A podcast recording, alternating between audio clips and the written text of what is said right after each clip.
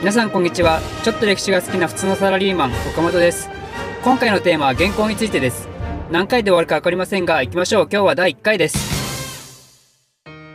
えー、っとまず話し始める前にですね最近あの1分で解説シリーズっていうのをやってたんですよ。まあこれどういうもんかっつうとあのなんかのトピックについて1分で解説してまあ、年後も語呂もついでに一緒に覚えちゃおうぜってそういうコーナーだったんですけどやっぱちょっと1分ってねあの解説するにはあの全てを捉えるのはちょっと難しいんでやっぱこういうコーナーもたまにはねやりたいなと思って、えー、今回やらせていただきます。だ今回ちょっとね、テーマ原稿ということで、今まで扱ってたような世界史とちょっと違うかもしれないですけど、まあちょっとね、心配しないでください。あのー、これね、原稿だけど、世界史も若干絡みますからね、若干ですけど。なんで、世界史撮ってる人もね、聞いていただければいいかなと思います。てか、原稿ね、原稿知らない人っていないでしょ、日本人。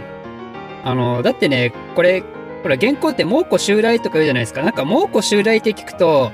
あれですよね。なんかビビりません？体が。こう、ゾワゾワってなりますよね。これ、私の勝手な持論なんですけどね。やっぱね、日本人のね、DNA の鍵ね、あの、猛虎襲来っていうね、言葉に対して恐怖感がこびりついてんじゃないかなと。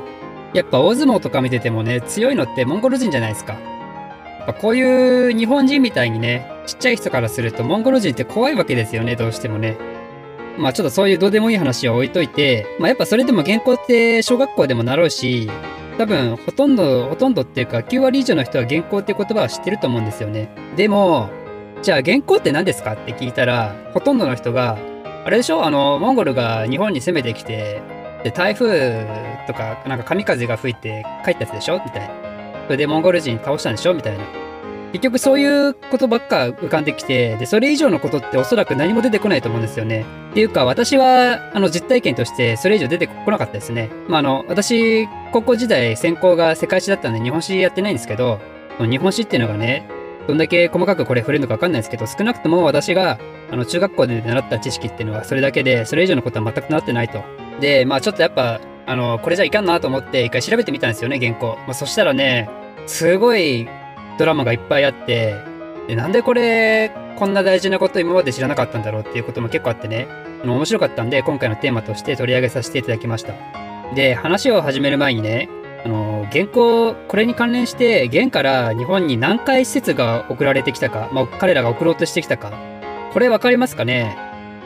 なんとね、13回ですよ、13回。13回も彼ら、日本に対して施設を送ろうとしてるんですよ。なんかのね、その、外とのつながりで13回もどっかの外国から日本に施設が来るなんてことは結構すごいイベントだと思うんですけど、まあそういうことも我々は知らなかったと。まあ我々っていうか、あの勝手に我々にしちゃいましたけど、私は知らなかったと。じゃあその記念すべきね、第1回の施設が来る前、その直前までモンゴルっていうのはどういう動きをしてきたかっていうところをまず話したいと思います。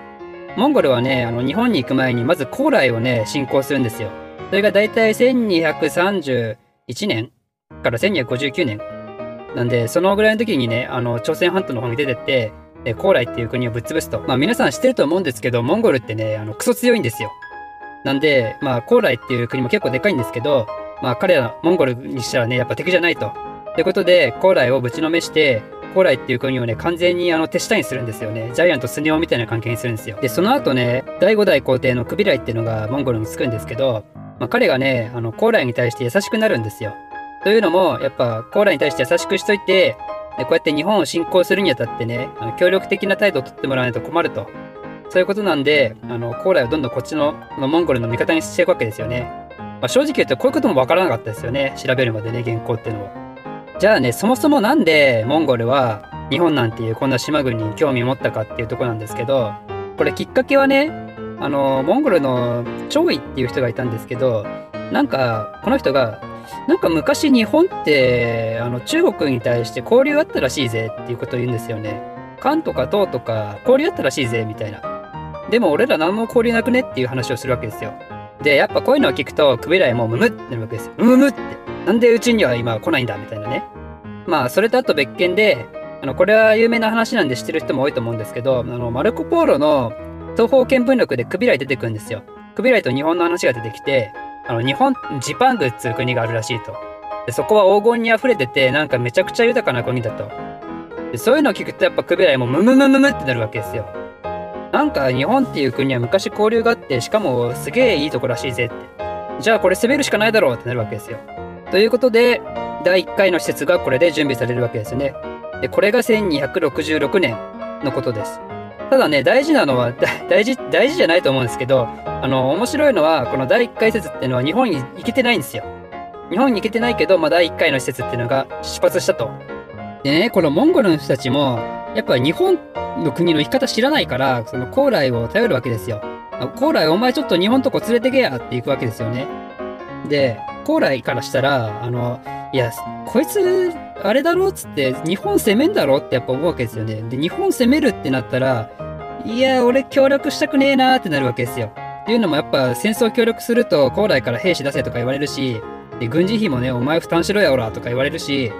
で、そういうこともあって、高麗的にはあんまり乗り気じゃないんですよね。だって黄金奪ったところで高麗に黄金なんかくれないでしょ、この人たち。っていうことで、あの、モンゴル人がね、あの、高麗に到着するんですけど、ほら見てよって日本海めっちゃ荒れてるでしょとかね、日本人会ったことあるけど、あいつらね、めっちゃ野蛮でね、あの、礼儀もなくてね、会わない方がいいよっていうわけよ。で、それを聞いて、まあ、海の状況とかも見たモンゴル人が、あ、本当だねってなって帰るわけですよね。ここで日本に行かないで帰ると。で、それを聞いたクビライ激おこ。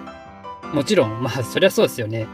で、次はもう絶対許さねえぞっていうプレッシャーを、あの、高麗にまた言うわけですよ。お前次そんなこと言ったらマジでぶち殺すぞっていうことを言うわけですね。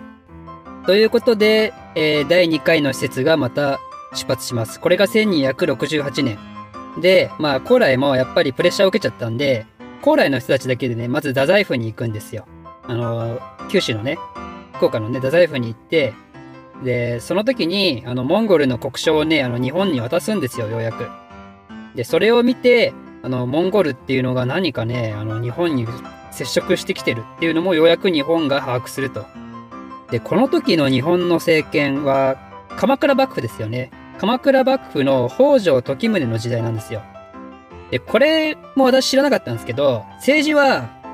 鎌倉幕府するんですけど、外交はね、あの、朝廷の仕事なんですよ。なんで、鎌倉幕府はその紙もらっても、よろしいらねっつって、朝廷に渡すんですよね。で、その時に、あの、渡されたのが、朝廷のあの、五佐賀上皇ね。彼がこの紙をもらうと。その紙をこう、朝廷の偉い人たち、まあなんだ日本で言うと、あの、官僚みたいな人たちに渡すわけですよ。で、官僚みたいな人たちがね、あの、日々、ざわざわっとして会議をするわけですよね。緊急会議だっつって。この国書の中身なんですけど、なんかね、パッと見すごい平和的なこと書いてあるんですよ。昔は、ね、中国と日本って交流あったらしいね。で、今、中国のトップは、俺らはモンゴルなんだけど、まあ、昔もそうやってことだし、ちょっとこれからも仲良くしようや、みたいな、そういうことを言ってるわけですよ。だけどね、これよーく細かくチェックしてみると、あの、戦争をほのめかすような言葉が書いてあったり、日本のことを明らかに見下すような文言で書いてあったりね、なんか非常に無礼な手紙なんですよ。しかももうこの首来ね、この時すでにもう俺の宿命として南宋と日本マジぶっ潰すからって言ってるわけですよ。おかしい、おかしいでしょだってさ、国書で仲良くしようやっつってんのに、もう本心であいつらマジでぶっ潰すって言ってるわけですからね。ということで、まあ日本もやっぱりそれは敏感に受け取って、モンゴルっていうやばい国がなんか日本に対して攻撃仕掛けてくるかもね、みたいな、そういう情報が広まるわけですよね。だけど、この国書に対しての返事はまだしないと。ということで、この続きはまた次回お話ししたいと思います。このチャンネルを少しでも面白い、ためになると思っていただいた方は、いいねとチャンネル登録のほどよろしくお願いいたします。ではまた